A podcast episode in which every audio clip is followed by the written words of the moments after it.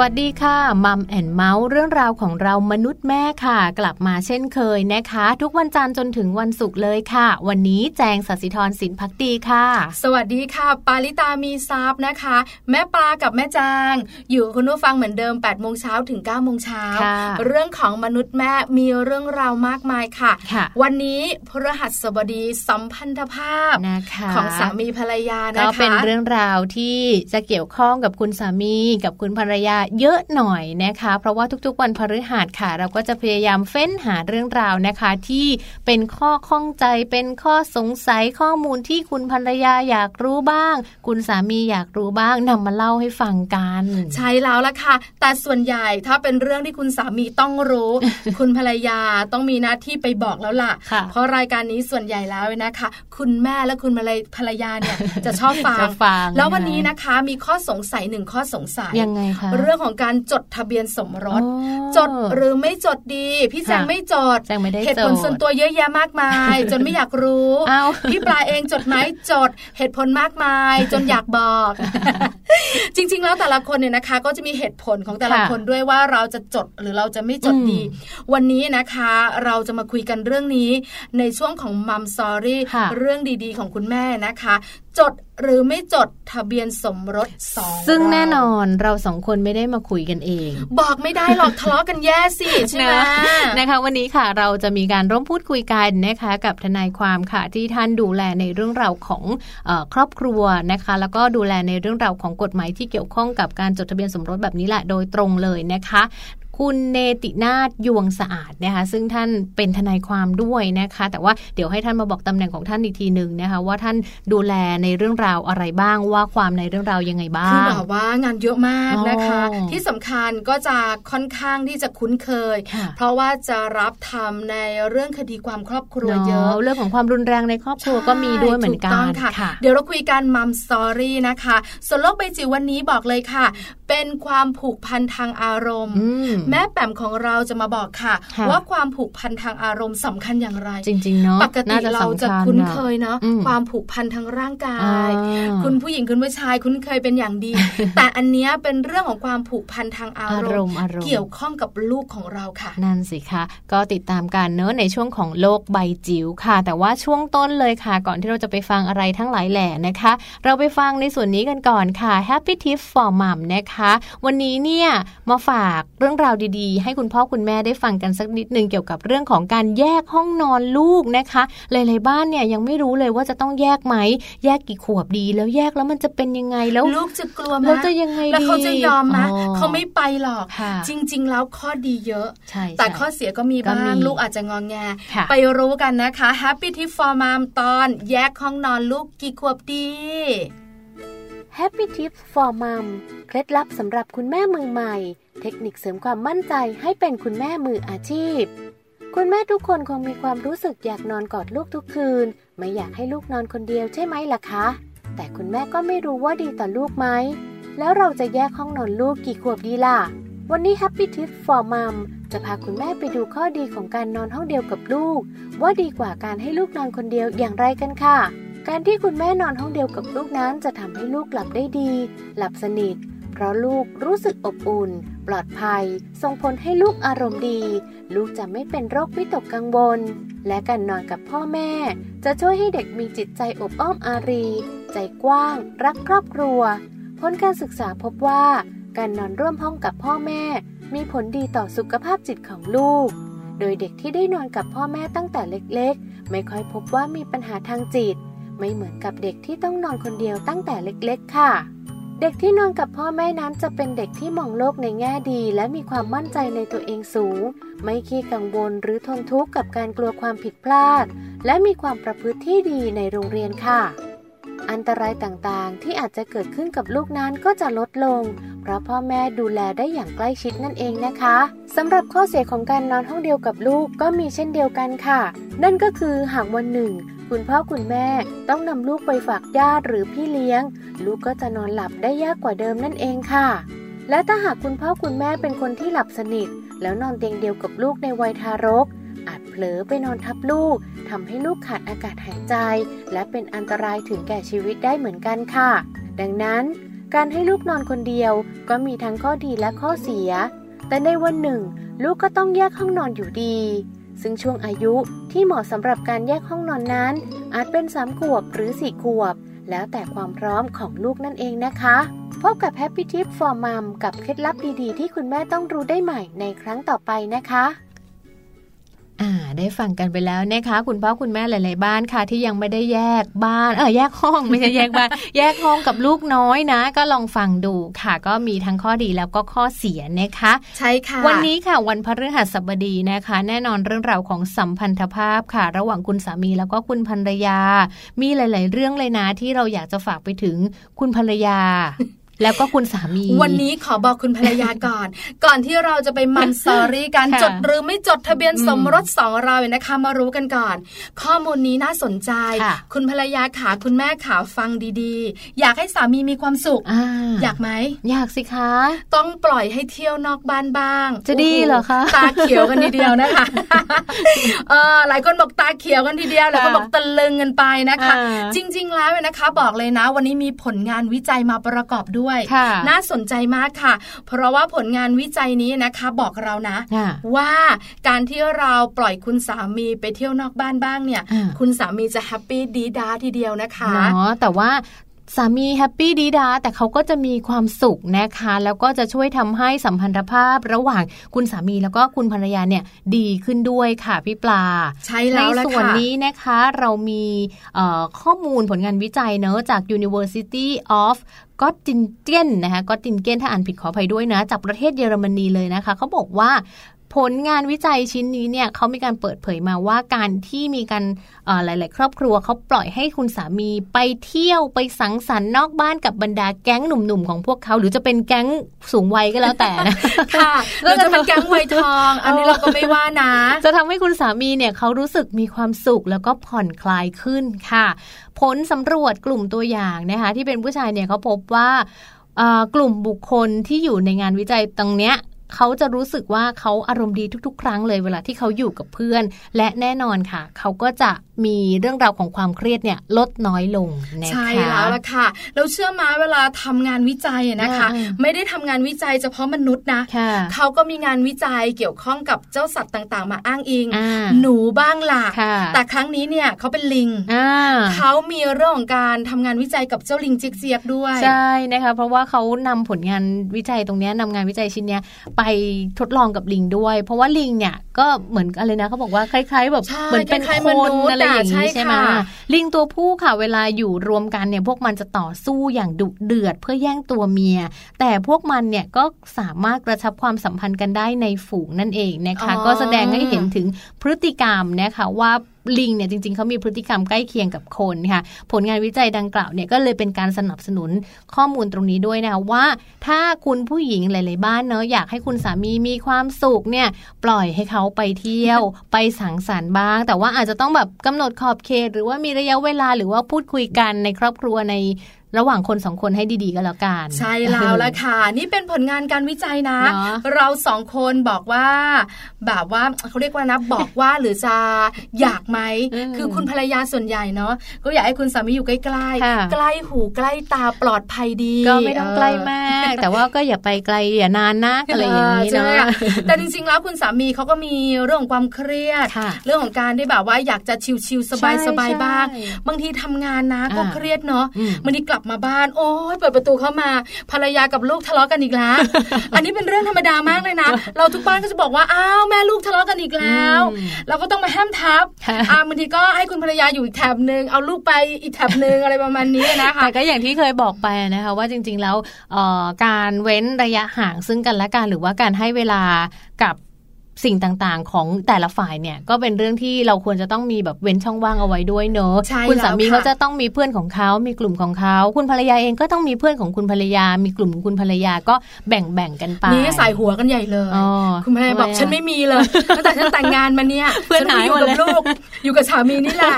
ปล่อยเขาไปบ้างนะคะเออเพราะว่าการที่ปล่อยเขาไปนะคะ เรื่องราวปวดหัวเวียนหัวเครียดของเขาเนี่ยเนอะก็ได้ผ่อนคลายใช่เพราะเขาผ่อนคลายเครียดน้เขาก็อยอารมณ์ดีครอบครัวก็มีความเอสุขอกลับมาบ้านก็อารมณ์ดีแล้วไปเที่ยวมาไปดื่มมานิดนึงอะไรอย่างเงี้ยก็รู้สึกก็ดีกำหนดระยะเวลาค่ะจ้ะอ่ากำหนดเวลากำหนดวันกันหน่อยใช่คุยกันแล้วให้รู้เรื่องค่ะไปแล้วไม่มีภรรยาโทรตาม บอกเลยนะนี่คือสวรรค์ของคุณผู้ชายจริงจริงโทรศัพท์มือถือเนี้ยปิดเสียงตลอดเลย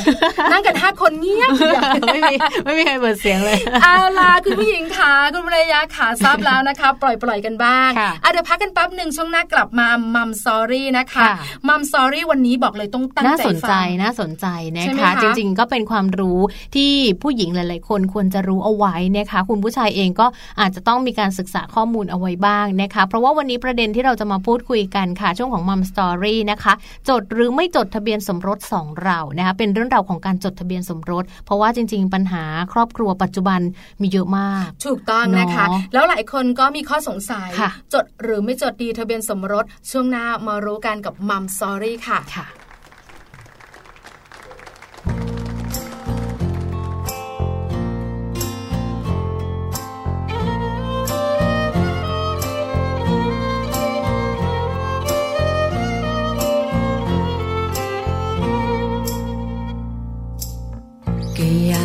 บอกจะตายว่าใจน่ารักเธอ และคิดถึงเธอทั้งคืนทั้งวันเลย แต่จะให้บอกยังไง ก็เธอไม่ถามเลย สบตายังเฉยดูสิดูแค่อยากให้เปิดประเด็นทำเป็นไม่สนใจ ไม่รู้หรือไงมีคนเขารอ รู้สึกกับเธอยังไงทำไมไม่ถามดูมันจะได้รู้กันสักที อย่าเกรงใจถามหน่อยสัก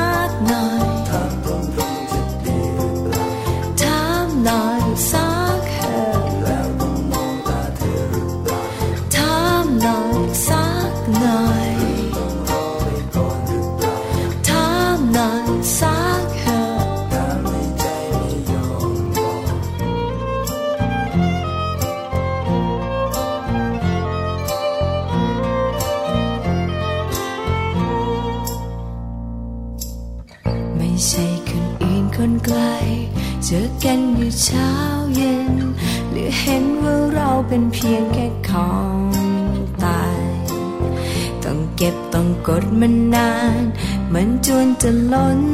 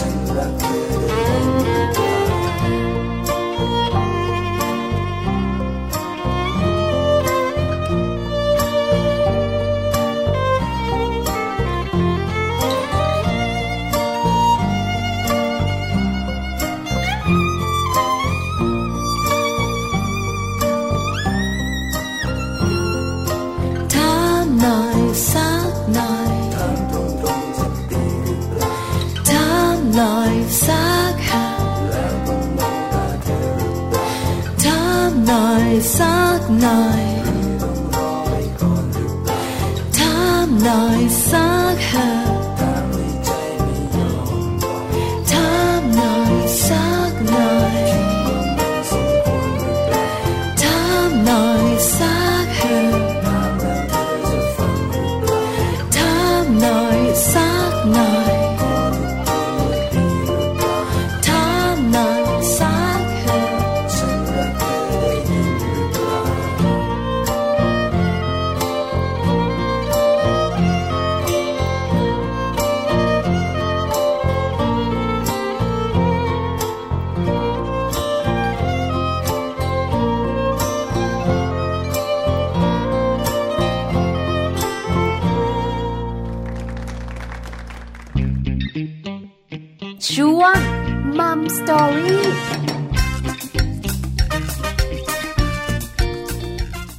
กลับมาในช่วงนี้นะคะมัมสตอรี่ค่ะ เพราะว่าวันนี้นะคะเป็นเรื่องราวที่หลายๆบ้านเลยเนี่ยกำลังให้ความสำคัญ แล้วก็ใจจดใจจ่ออยากจะฟังมากเลยค่ะพี่ปลาใช่เป็นเรื่องแล้วค่ะราวที่เกี่ยวข้องกับคู่สามีภรรยา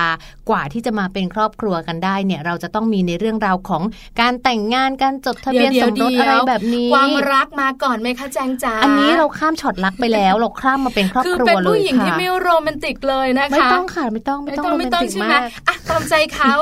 เราก็แบบว่ารักกันค่ะแต่งงานกันอืมหลังจากนั้นพอเราแต่งงานกันใช่หนึ่งอย่างที่คุณผู้หญิงเนี่ยนะคะ หลายหลายๆคนเนี่ยนะคะสงสัยใช่ใช่แล้วหลายหลายๆคนเนี่ยนะคะ ก็ลงมือจัดการไปแล้วอ่าก็คือเรื่องของทะเบียนสมรสใช่ค่ะพี่แจงเองบอกเลยนะอืมเขาไม่จดทะเบียนสมรสไม่ได้จดทะเบียนพี่ปลาเองบอกเลยนะ จดทะเบียนสมรสอ่านั่นแหละอ่เราสองคนจะไม่ค่อยมีอะไรเหมือนกันหรอกค่ะคุณใช่พ่อแล้วคุณแม่ล่ะค่ะแล้วก็มีคุณแม่หลาย ๆ ท่านที่ฟังรายการมัมแอนเมาส์อยู่เหมือนเราสองคนค่ะจดบ้างไม่จดบ้างค่ะวันนี้ประเด็นของเราคือจดห รือไม่จดทะเบียนสมรสสองเราเนาะเพราะว่าหลาย ๆ บ้านเองก็สงสัยเหมือนกันนะคะ วันนี้เราสองคนตอบไม่ได้นะคะ เพราะฉะนั้นวันนี้ค่ะเราก็เลยจะมีการร่วมพูดคุยกันนะคะ เกี่ยวกับประเด็นนี้ค่ะ จดหรือไม่จดทะเบียนสมรสสองเรานะคะ โดยในวันนี้ค่ะ เรามีทนายความนะคะ ที่ท่านให้เกียรติแล้วก็สละเวลามาร่วมพูดคุยกับเราด้วยนะคะ คุณเนตินาฏยวงสะอาดนะคะ ซึ่งเดี๋ยววันนี้เราไปพบกับคุณเนตินาฏกันเลยค่ะ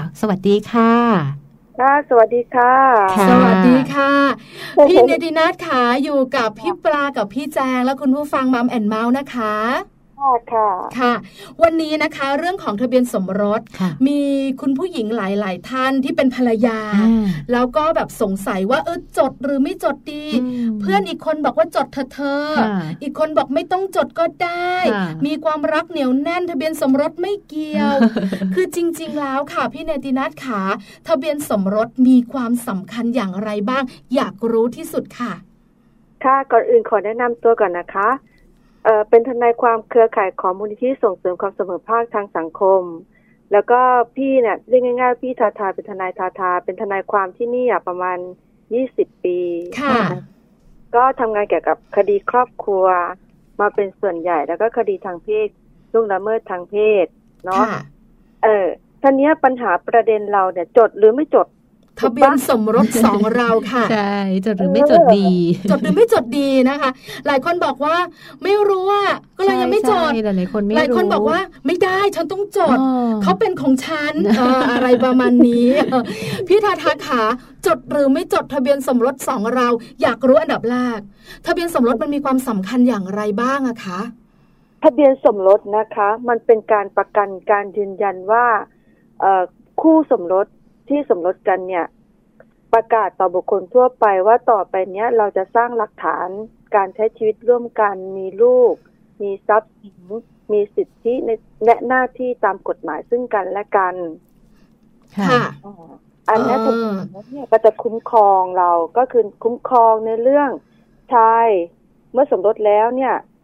ถือว่าเป็นบิดาโดยชอบด้วยกฎหมายของบุตรถ้ามีลูกนะคะค่ะแล้วก็ทรัพย์สินเนี่ย ก็ต้องเป็นสินสมรสจดแล้วปุ๊บ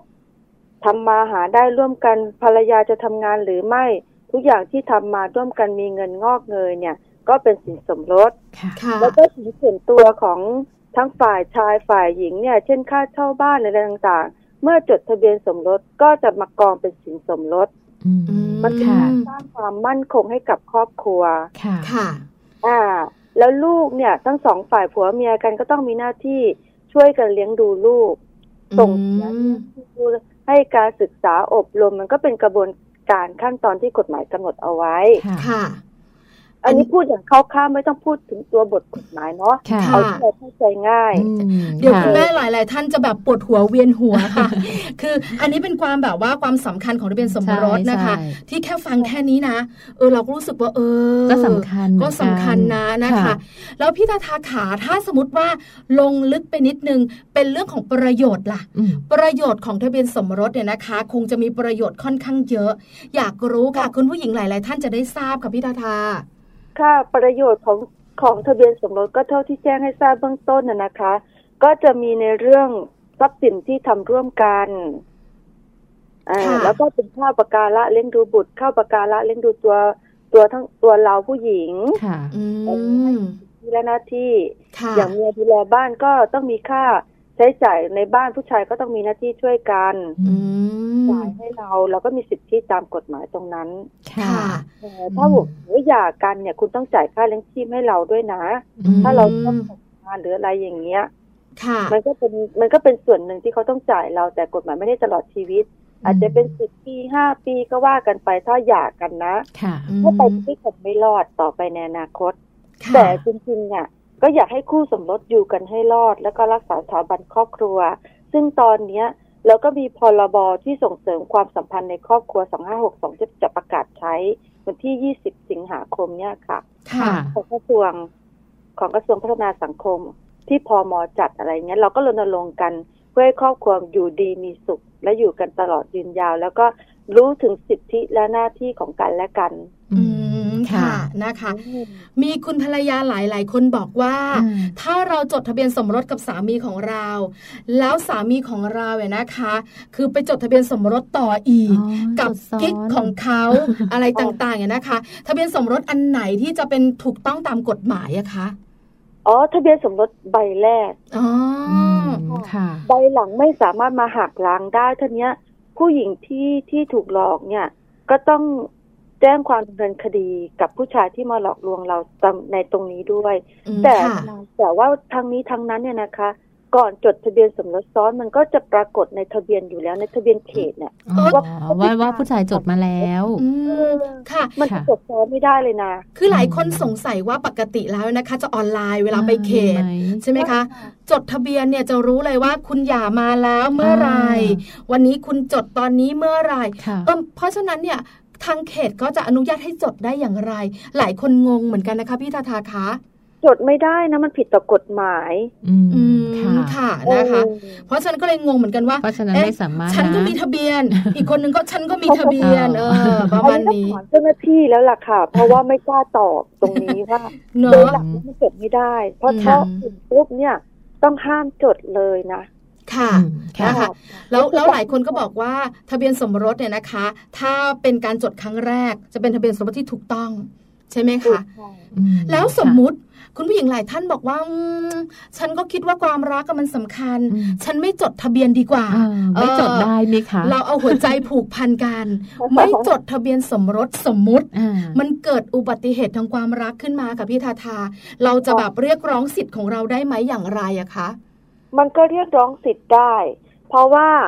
ถ้าคุณทำมาหาได้ร่วมกันใช่ไหมผัวเมียเนี่ยค่ะกฎหมายก็ก็จะมีตัวบทกฎหมายที่บังคับใช้อีกช่องทางหนึ่งเขาเรียกว่าขอแบ่งกรรมสิทธิ์รวมอืมค่ะแต่มันก็จำสืบยุ่งยากอะค่ะอ๋อคุณจะต้องร่วมทำมาหากินกับเขาจริง ๆ นะ เช่นอืมว่าคุณมีธุรกิจร่วมกันคุณลงทุนอะไรร่วมกันบ้าง ค่ะ แล้วคุณจะมาแบ่งธุรกิจตรงจุดนั้นอืมอ๋อค่ะค่ะ แต่ไม่ไม่แต่ถ้าคุณเป็นแม่บ้านอย่างเดียวเนี่ย คุณจะมาแบ่งกรรมสิทธิ์รวมตรงนั้นไม่กฎหมายได้ไม่เปิดช่องนะอ๋อค่ะนี่คือความเสียหายอ่าค่ะแต่ถ้าเราเรามีศักดิ์ศรีเราทำงานเอง มันก็ไม่เห็นจะเป็นต้องแคร์ที่จะต้องจดทะเบียนสมรสไงอ๋อ ค่ะ ซึ่งเออมันเป็นส่วนใหญ่ด้วยในในในปัจจุบันค่ะ ผู้หญิงหลาย ๆ คนเนี่ยเขาก็ทำงานเองเขาถือว่าเป็นผู้หญิงที่มีรายได้เลี้ยงตัวเองได้เขาก็เลยไม่ได้ให้ความสนใจเกี่ยวกับเรื่องของการจดทะเบียนค่ะพี่ทาทามองว่าตรงนี้เนี่ยมันเป็นข้อเสียเปรียบของคุณผู้หญิงไหมคะมันก็มันก็ไม่ใช่ข้อเสียเปรียบ อาจจะเป็นข้อได้เปรียบของผู้หญิงที่มีศักยภาพทางสังคมค่ะเพราะบางคนเราก็ต้องยอมรับว่าสมัยนี้ผู้หญิงสามารถทำเงินได้มากกว่าผู้ชาย อืมและบางคนอาจจะมีสินส่วนตัวมากกว่าผู้ชาย แล้วอาจจะเกิดการงอกเงย เช่นค่าเช่าอพาร์ตเมนต์หรือค่าเช่าบ้าน ค่าเช่าที่ดินที่พ่อแม่มีมรดกให้ค่ะหรือเขามีทรัพย์สินที่เขาสามารถสร้างขึ้นจากการทำงานของเขาก่อนค่ะแต่งอะไรอย่างเงี้ยค่ะอืมอืม ก็เพแปลราะว่าผู้หญิงก็จะเก็บตังค์เก่งกว่าผู้ชาย ใช่ค่ะใช่ไม่ต้องชมเชยกันเองอีกแล้วเออละเอียดละออกว่าเยอะนะคะ คุณผู้ชายก็มักจะแบบว่าบ่นคุณผู้หญิงว่าเอ๊ะทำไมภรรยาของฉันมาดูเค็มๆยังไงก็ไม่รู้อ้าว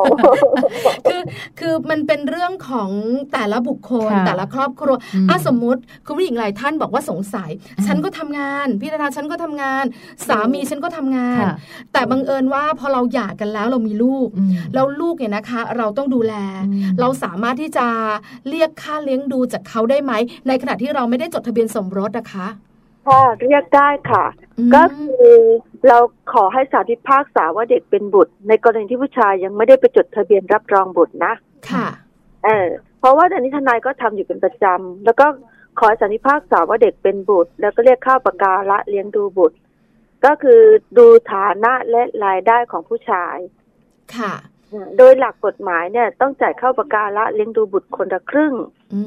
มไม่ว่าจะเป็นค่าเทอมค่ารักษาพยาบาล ค่าอื่น ๆ อีกจิปาถะแล้วแต่ครอบครัวจะกำหนดมาว่าคุณใช้จ่ายกันเท่าไหร่แล้วก็คนละครึ่งเลยอืมค่ะค่ะ คนละครึ่งเลย สมมติ อันนี้ลงลึกไปนิดนึงหลายคนบอกเดี๋วกแป๊นึงค่ะถ้าค่ะเอออีกนิดนึงถ้าในกรณีที่ว่าผู้หญิงเนี่ย ขอให้สันนิพากษาว่าเด็กเป็นบุตร แต่ว่าฉันไม่มีรายได้แล้วฉันจะทำยังไงอืมใช่ใช่ได้ทั้งหมดจากผู้ชาย โดยว่าเขาเขาขอให้สันนิพากษาว่าเด็กเป็นบุตรปุ๊บแล้วก็บอกว่าเขาเนี่ยมีศักยภาพมากกว่าผู้ชาย แล้วก็สามารถมีเวลามากกว่าผู้ชาย แล้วสามารถอบรมเลี้ยงดูได้ดีกว่าผู้ชาย แล้วบุตรเนี่ยต้องการอยู่กับเขาอืมเขาก็สามารถขอให้ผู้ชายจ่ายทั้งหมดอ๋อค่ะ นะคะ เอออันนี้แบบว่าอ่าก็เป็นเป็นความรู้เป็นความเนอะรู้เนอะค่ะสมมติเราไม่มีลูกล่ะค่ะอ่าเออ เกิดอ่าจะเลี้ยงดูตัวใช่ไหมฉันปลาตัวฉันปลาได้ไหมเออปลาเองก็ก็ไม่มีลูกแต่ก็แบบว่าไม่ได้จดทะเบียนการอืมแต่เขามีงานมั่นคงอ่าไอ้เราแบบอาจจะไม่มั่นคง มีงานกระท่อนกระแท่น ขอให้ศาลเนี่ยให้เขาค่าเลี้ยงดูเราได้ไหมอะคะอ๋อไม่ได้เลยอืมเดี๋ยวไม่ผู้ผู้ฟังผู้ฟังทุกคนเลยนะ ค่ะ อันเนี้ยเป็นจุดอ่อนของการไม่จดทะเบียนสมรสค่ะค่ะเออเราจะไม่เราไม่พอเรียกร้องไม่ได้เลยขาดกันเลย ก็เหมือนเป็นคนอื่นไปเลยไม่เกี่ยวข้องสัมพันธ์กันทางกฎหมาย อืมค่ะค่ะนะคะ เรียกค่าเลี้ยงดูไม่ได้ไม่ได้ใช่ไหมคะไม่ได้ได้เฉพาะตัวเด็กค่ะ ได้เฉพาะตัวเฉเด็กพาะมีลูก เฉพาะท่นั้นมีลูกด้วยค่ะใช่ไหมคะไม่ได้แค่อายุ20ปีจนกว่าบรรลุนิติภาวะนะอ๋อค่ะพอลูกอายุ20บรรลุนิติภาวะก็ เออจบ20ปีใช่ อ่านะคะค่ะแล้วหลายคนถามต่ออะในเรื่องของกรณีอุบัติเหตุทางความรักพอเข้าใจละ อยู่ด้วยกันค่ะพอเราอยู่ด้วยกันเราจดทะเบียนสมรสกันนะคะอืมก็จะมีเรื่องของอาจจะมีข้อกฎหมายต่างๆเนี่ยนะคะ เกิดสมมุติว่าเราเองเนี่ยนะคะหย่ากัน แล้วเรามี เขาเรียกว่าอะไรนะทรัพย์สินมากกว่าอ่า หรือบางทีแบบว่าอาจจะไม่ได้หย่ากันด้วยความไม่รักแต่หย่ากันด้วยธุรกิจค่ะมีไหมอะคะพี่ตาทาขาแล้วก็แบบว่าต้องแบ่งกันต้องแบ่งกันอย่ามีเยเหรอคะอะไรไหมอย่างเงี้ยคะ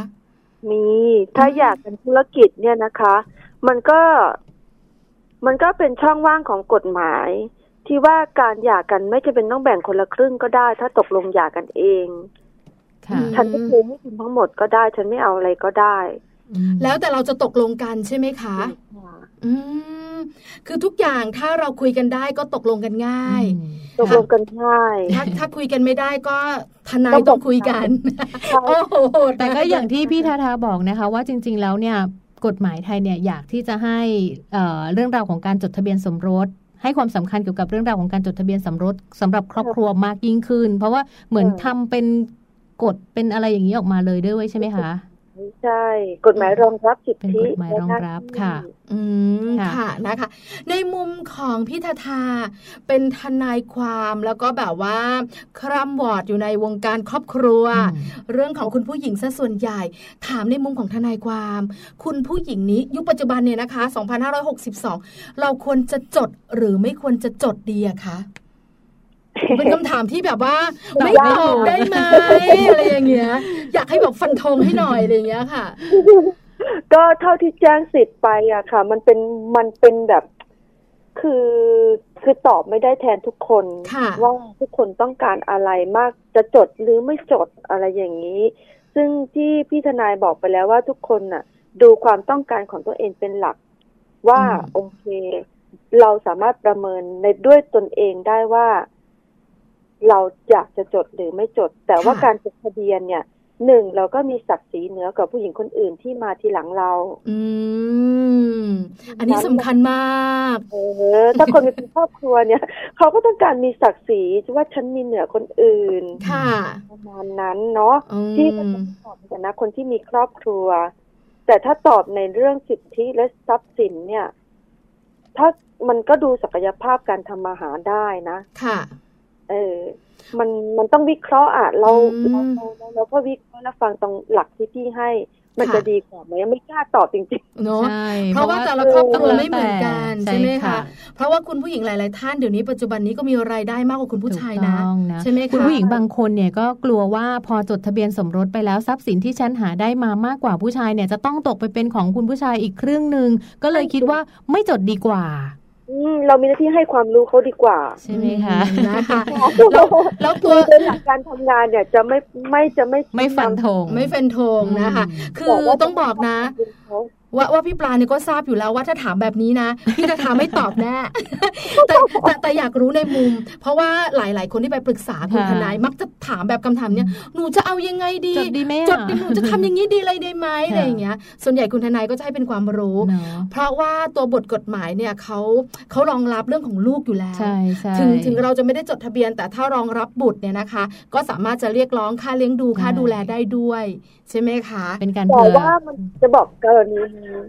ถ้าสมมติว่าเราเป็นคู่สมรสกันน่ะ ค่ะ ถ้าเราต้องจดทะเบียนเนี่ย ถ้าอีกฝ่ายหนึ่งไม่ยอมหย่ากับเรา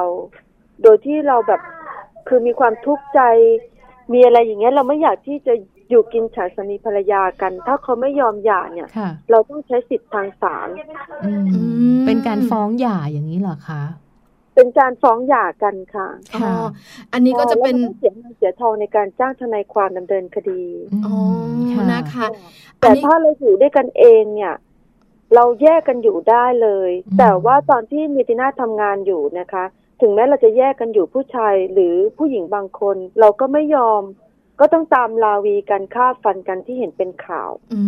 มนะคะแล้วเป็นปัญหาอันนี้เขาก็ไม่ได้จดทะเบียนเหมือนกันเขาก็ค่ะไม่ยอม ฉันไม่ยอมเลิกกับคุณ ฉันเป็นของคุณเป็นของฉันประมาณนั้นอ๋อก็จะมีความหวงกันกัน อืมค่ะ อันนี้ก็ได้ความรู้ได้ข้อมูลนะคะ ได้ข้อกฎหมายที่เราเองอาจจะไม่รู้ค่ะแล้วคุณผู้หญิง คุณแม่นะคะ หรือว่าคุณภรรยาที่เนาะฟังรายการอยู่ ก็ลองดูว่าอันไหนเหมาะแล้วก็ดีที่สุดสำหรับเรานะคะ วันนี้ขอบคุณมากๆเลยค่ะพี่ดาทาพี่เนตินัทของเราทนายความนะคะ ที่คำวอร์ดอยู่ในวงการครอบครัวและคุณผู้หญิงซะส่วนใหญ่ค่ะงานเยอะไหมคะพี่เนตินาทเยอะค่ะเยอะคือมาจากมูลนิธิเนี่ยเป็นส่วนใหญ่แล้วก็คดีนอกที่เพื่อนฝากมาบ้างอะไรบ้างอะไรอย่างเงี้ยค่ะอืมค่ะความรุนแรงในครอบครัวเนี่ยจะมีเยอะที่เราดูแลอยู่ก็มีตามพรบความรุนแรงในครอบครัวในสมัยก่อนที่ยังไม่เปลี่ยนกฎหมายเป็น พรบครอบครัวนะคะค่ะอืมเออที่ยังไม่เปลี่ยนกฎหมายก็คือหลักการคงเดิม แต่ให้ค่ะอำนาจเอ่อเอ่อสคเนี่ยได้มากขึ้นจะตั้งหน่วยงานต่างๆ ที่อธิบดีที่เราเปิดงานเมื่อวานเนี่ยนะคะ ที่ที่ที่เราเร่งข้อเรียกร้องเก้าข้อให้กับท่านไปดำเนินการโดยด่วนเนี่ยค่ะท่านก็รับข้อเสนอของมูลนิธิเราไปดำเนินการนะคะก็ก็จะมีหน่วยงานที่คุ้มครองอยู่ทั่วประเทศอาจจะไม่ทุกอำเภอ หรือว่าทุกตำบลอะไรอย่างเงี้ยค่ะเกิดกับอยู่ในระหว่างการดำเนินการ ถ้าผู้ฟังที่ฟังอยู่ในเวลาเนี้ย ให้ทราบว่าตอนเนี้ย มีพรบตัวนี้คุ้มครองในเรื่องความรุนแรงในครอบครัว แล้วก็สามารถจะไปร้องเรียนได้อ่าแล้วถ้าไปไม่รู้จักตัวตัวสถานที่ทำการของสอคอเนี่ยตรงจุดหน่วยงานเนี้ยนะคะ ให้ไปที่สถานีตำรวจและสถานีตำรวจต้องมีหน้าที่ส่งเรื่องไปตามกระบวนการ แล้วเขามีอำนาจที่จะดำเนินการได้จะได้ทันท่วงที ซึ่งตอนนี้เรากำลังให้ท่านเร่งให้มันเป็นเกิดการปฏิบัติงานได้จริงจัง ได้ผลจริงจังเพื่อพวกเราทั่วประเทศค่ะค่ะ ค่ะนะคะ ในประเด็นสุดท้ายค่ะ อยากจะฝากให้พี่เนติน่านะคะ หรือว่าพี่ทาทาค่ะ ช่วยฝากไปถึงคุณผู้หญิง คุณผู้ชายสักนิดนึง อาจจะเป็นครอบครัวใหม่ที่กำลังอยู่ในช่วงของการดูใจ ศึกษาดูใจจะแต่งงานกัน กับเรื่องราวของการจดทะเบียนสมรสค่ะ ข้อดีและข้อเสียของการจดทะเบียนสมรสกับการไม่จดทะเบียนสมรสสั้น ๆ ค่ะ ค่ะ ข้อดีของการจดทะเบียนสมรสก็คือข้อหนึ่งคุณมีสิทธิ์ที่จะได้ทรัพย์สิน ของทั้งสองฝ่ายถ้าฝ่ายใดฝ่ายหนึ่งตาย หรืออยากขาดจากกันตามกฎหมายด้วยเหตุที่ว่าไม่สามารถอยู่ร่วมกันได้ค่ะหรือว่าอยากขาดเอ่อตายโดยผลของกฎหมาย แล้วก็ถ้าเป็นกรณีที่สามีหรือภรรยาเนี่ย รับราชการ คุณก็จะมีสิทธิ์ได้เอ่อเงินที่เขา เขาเรียกว่าอ่าเงินเงินศพมาค่าช่วยศพค่าอะไรสวัสดิการต่างๆ เยอะแยะค่ะในกรณีที่สามีหรือภรรยาเนี่ยรับราชการตรงเนี้ยมันเป็นผลดีกับคุณและก็ครอบครัวของคุณ ค่ะนะคะแล้วก็เอ่ออีกประเด็นหนึ่งก็คือคุณจะมีสิทธิ์ที่จะเรียกเข้าประการะเลี้ยงดูบุตรได้ตามกฎหมาย โดยไม่ต้องขอสันนิพากษาว่าเด็กเป็นบุตรสิทธิ์ที่มันเกิดขึ้นโดยทันทีอัตโนมัติ หลังจากค่ะคุณจดทะเบียนสมรสค่ะ ค่ะค่ะนะคะนี่ก็แล้วเป็นก็แบ่งทรัพย์สินเนี่ยก็ได้คนละครึ่งทันทีแม้คุณไม่ได้ทำงานอือืมมไม่ค่ะได้ฝั่งไม่ได้ทำงาน ผู้ชายไม่ได้ทำงาน หรือผู้หญิงไม่ได้ทำงาน คุณก็ได้ครึ่งหนึ่งอืมอืมค่ะค่ะเอออันนี้เป็นข้อดี ข้อดีค่ะ ก็คือผู้หญิงและผู้ชายก็ได้ครึ่งหนึ่งเลยค่ะหลังค่ะจากหย่ากันค่ะแต่ถ้ากรณีที่คุณหย่าโดยความสมัครใจคุณจะต้องการให้ทรัพย์สินแก่อีกฝ่ายหนึ่ง ทั้งหมดหรือมากกว่าคุณก็เป็นไปได้ เพราะว่าเวลาดิจินาทำสัญญาปณิประนอมที่ศาลบางทีผู้ชายก็ให้มากกว่า เพราะว่าฉันมีรายได้มากกว่าฉันสามารถหาในอนาคตได้มากกว่าเขาให้ผู้หญิงมากกว่า ก็เยอะค่ะแล้วก็เสียผู้หญิงก็เยอะค่ะ ค่ะ นะคะไม่ใช่ถึงครึ่งก็เยอะอะไรอย่างนี้อืมค่ะค่ะนะคะอันนี้เป็นข้อดีใช่มีข้อด้อย มีข้อด้อยบ้างไหมคะ ข้อ ข้อด้อยของการจดทะเบียนสมรสเหรอ ค่ะ ก็คือหนึ่ง เวลาจะเลิกกันเนี่ยมันโคตรยากเลยจะต้องขอให้ศาลพิพากษา ถ้าเขาไม่สมัครใจเลิกกับเรา อืมค่ะ ยุ่งยากมาก ยุ่งยากมาก แล้วก็สู้กันถึงสามศาลก็มีเยอะ ค่ะ ก็มีนะมีคดีที่สู้ถึงศาลซึ่งที่พิจารณารับผิดชอบอยู่ ค่ะ ค่ะ อันนี้อันนี้อันนี้ข้อหนึ่งเลยข้อด้อยนะคะข้ข้ออด้ด้ออยยนะคะ ค่ะ ค่ะ แล้วส่วนเอาข้อไหนอีกมีเอาไหมไม่สมรสไหมไม่ไม่จดทะเบียน ไม่จดทะเบียนใช่ค่ะ ไม่จดทะเบียนเนี่ย คุณก็มีสิทธิในทรัพย์สินต่างคนต่าง ที่จะดูแลทรัพย์สินของคุณเลยอืมแต่ว่าค่ะกองทุนที่คุณมาใช้ร่วมกันเนี่ย ก็เป็นข้อตกลงระหว่างคุณกันเลยอืมส่วนลูกเนี่ยต่างต่างฝ่ายต่าง ก็มีข้อตกลงในระหว่างการแชร์อยู่ร่วมกันของคุณกันเลย แต่ค่ะถ้าถอดตราบใดที่คุณเลิกกันปุ๊บคุณจะต้องใช้อำนาจศาลเพื่อขอค่าประกันละเลี้ยงดูแล้วอืม ถ้าคุณไม่ใช้อำนาจศาลคุณก็ต้องตกลงกันเองทำบันทึกข้อตกลงกันเองอืมแต่ถ้าเขาผิดข้อตกลงคุณก็ต้องใช้สิทธิทางศาลให้ทนายความฟ้องอยู่ดี ค่ะค่ะ นะคะนี่ก็คือทั้งหมดค่ะของเรื่องราวของการจดหรือไม่จดทะเบียนสมรสนะคะ ซึ่งวันนี้ค่ะ เราได้ข้อมูลเยอะเลย แล้วก็เชื่อว่าคุณผู้ฟังหลาย ๆ ท่านเลยที่เป็นทั้งคุณสามี แล้วก็เป็นทั้งคุณภรรยาจะได้เรียนรู้ไปพร้อม ๆ กันนะคะ วันนี้ค่ะต้องขอกราบขอบพระคุณค่ะ พี่เนตินาถยวงสะอาดนะคะ หรือว่าพี่ทาทาของเราด้วยนะคะ สวัสดีค่ะค่ะ ขอบพระคุณนะคะ สวัสดีค่ะค่ะ พี่เนตีนาฏนะคะ ยวงสะอาดค่ะอืมเป็นทนายความนะใช่คะค่ะที่มานั่งคุยกับเราใช่เรื่องของจดไม่จดทะเบียนสมรสสองเราเนอะเราสองคนได้ความรู้นะได้เลยจริง ๆ แล้วได้เลยนะคะ ก็อยู่ที่คุณผู้หญิงล่ะค่ะว่าเราจะเหมาะหรือว่าเราเห็นว่าเราควรจะจดหรือไม่จดอืมแล้วค่ะแต่นะเพราะว่าแต่ละครอบครัวแต่ละบุคคลไม่เหมือนจกันริง ๆ ข้อดีก็มีนะคะ ข้อด้อยก็มีเหมือนกันก็อยู่ที่การพิจารณาร่วมกันค่ะ ระหว่างคุณสามีแล้วก็คุณภรรยานะคะ คู่ไหนที่วางแผนเอาไว้ว่าจะจดทะเบียนสมรส ก็ลองฟังข้อมูลตรงนี้ไป แล้วก็พิจารณากันใครที่คิดว่าไม่สำคัญไม่จำเป็นก็ไม่เป็นไรอันนี้ก็ไม่ได้ถือว่าเป็นกฎหมายที่ร้ายแรงอะไร แต่ว่ามันเป็นในส่วนของจุดจุดด้อยกับจุดดีแค่นั้นเอง ใช่แล้วล่ะค่ะ เอาล่ะคุณแม่ของเราและคุณภรรยาของเราวันนี้นะคะค่ะได้ความรู้กันเรียบร้อยแล้ว ตอนนี้พักกันแป๊บหนึ่งอืมช่วงหน้ากลับมาค่ะ เลิกใบจิ๋วกับแม่แปมนิธิดาแสงสิงแก้วค่ะค่ะ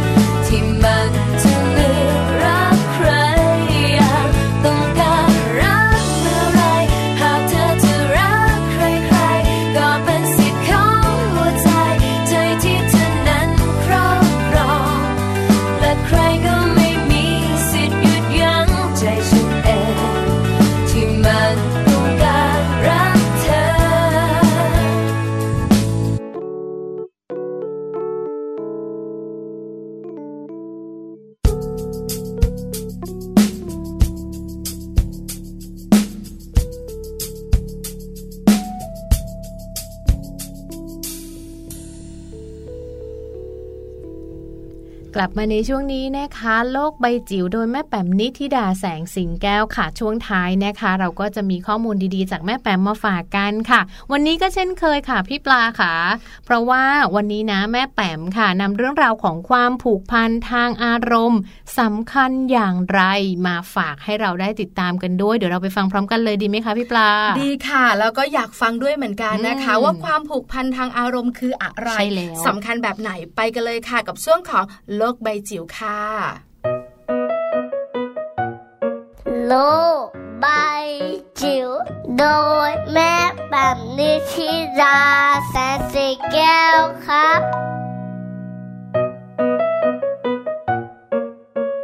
สวัสดีค่ะ กลับมาพบกันอีกเช่นเคยนะคะ กับช่วงโลกใบจิ๋วค่ะ How to ชิวๆของคุณพ่อคุณแม่นะคะ วันนี้มีข้อมูลมาแลกเปลี่ยนกันจากเว็บไซต์ Asian Parent ค่ะ เป็นการพูดถึงเรื่องของเทคนิคการฝึกลูกให้ความจำดี จริง ๆ แล้วเด็กๆเนี่ยความจำก็เป็นเลิศอยู่แล้วนะคะ หลายๆ คนบอกว่าเหมือนฟองน้ำเลยใส่อะไรเข้าไป เขาจะซึมซับซึมซับได้อย่างเรียกว่าไม่รู้จบทีเดียว แต่กระนั้นก็ตามนะคะ เขาก็มีเทคนิคเหมือนกันสำหรับคุณพ่อคุณแม่ที่อาจจะลองเอาไปออกแบบและไปปรับใช้นะคะ เป็นเทคนิคในการฝึกลูกให้ความจำดีได้นะคะ อันแรกเป็นเรื่องของสมาธิค่ะสำหรับเด็กเล็ก ๆนะคะ แค่ชวนลูกมานอนหนุนตัก ใช้เวลาเงียบๆอย่างน้อยสัก 15 นาที ก็ฝึกสมาธิได้แล้วนะคะ ไม่จำเป็นต้องจับเดินจงกรมนั่งสมาธินะคะ การนิ่งๆ เงียบๆนะคะ และได้อยู่ในในภาวะที่เรียกว่าเป็นสมาธิจะช่วยให้ลูกรู้สึกผ่อนคลาย และเตรียมให้สมองได้เปิดรับการเรียนรู้ใหม่ ๆ และพร้อมที่จะจดจำสิ่งต่างๆ ได้เป็นอย่างดี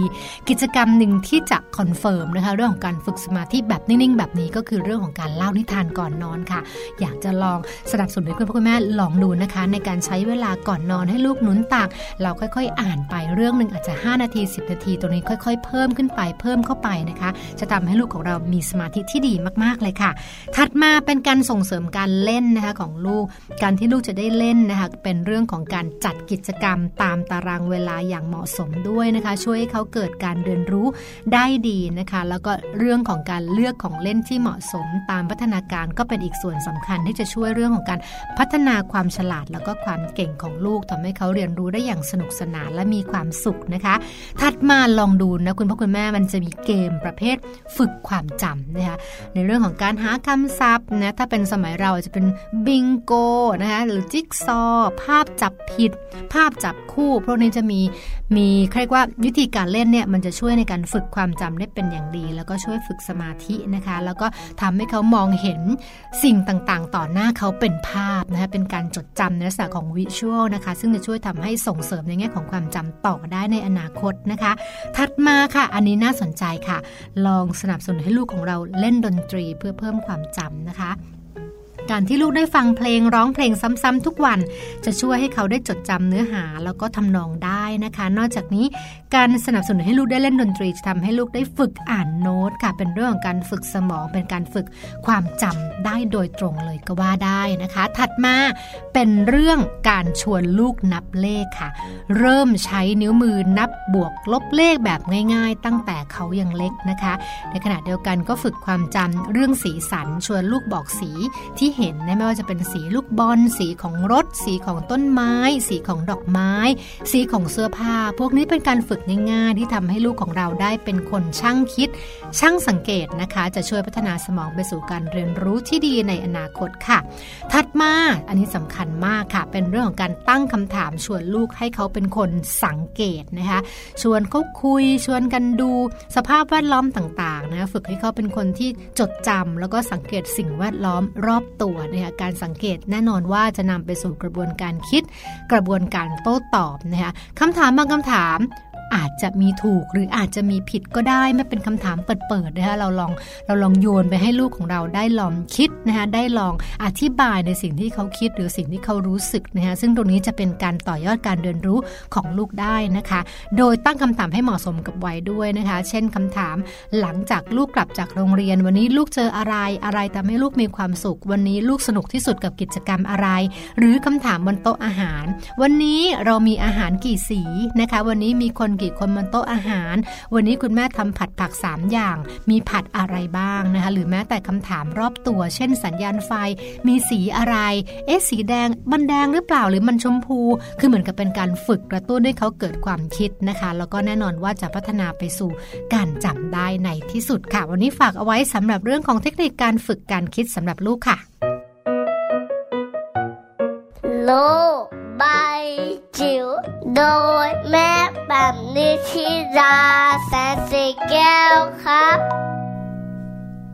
อ่าขอบคุณแม่แปมนิธิดาแสงสิงแก้วของเราด้วยนะคะ เรื่องราวดีๆ แบบนี้ก็ติดตามฟังกันได้ ในทุกๆวันของมัมแอนเมาส์ปลายชั่วโมงค่ะ วันนี้ค่ะ เวลาหมดลงแล้วนะคะ แจงและพี่ปลาค่ะ คุยมากไม่ได้แล้ว เพราะว่าคุยมาตั้งแต่ต้นชั่วโมงแล้วนะคะค่ะใช่แล้วค่ะอืมคุยกันอย่างสนุกสนานค่ะ แล้ววันนี้สัมพันธภาพของสามีภรรยาค่ะอย่าลืมนะคะ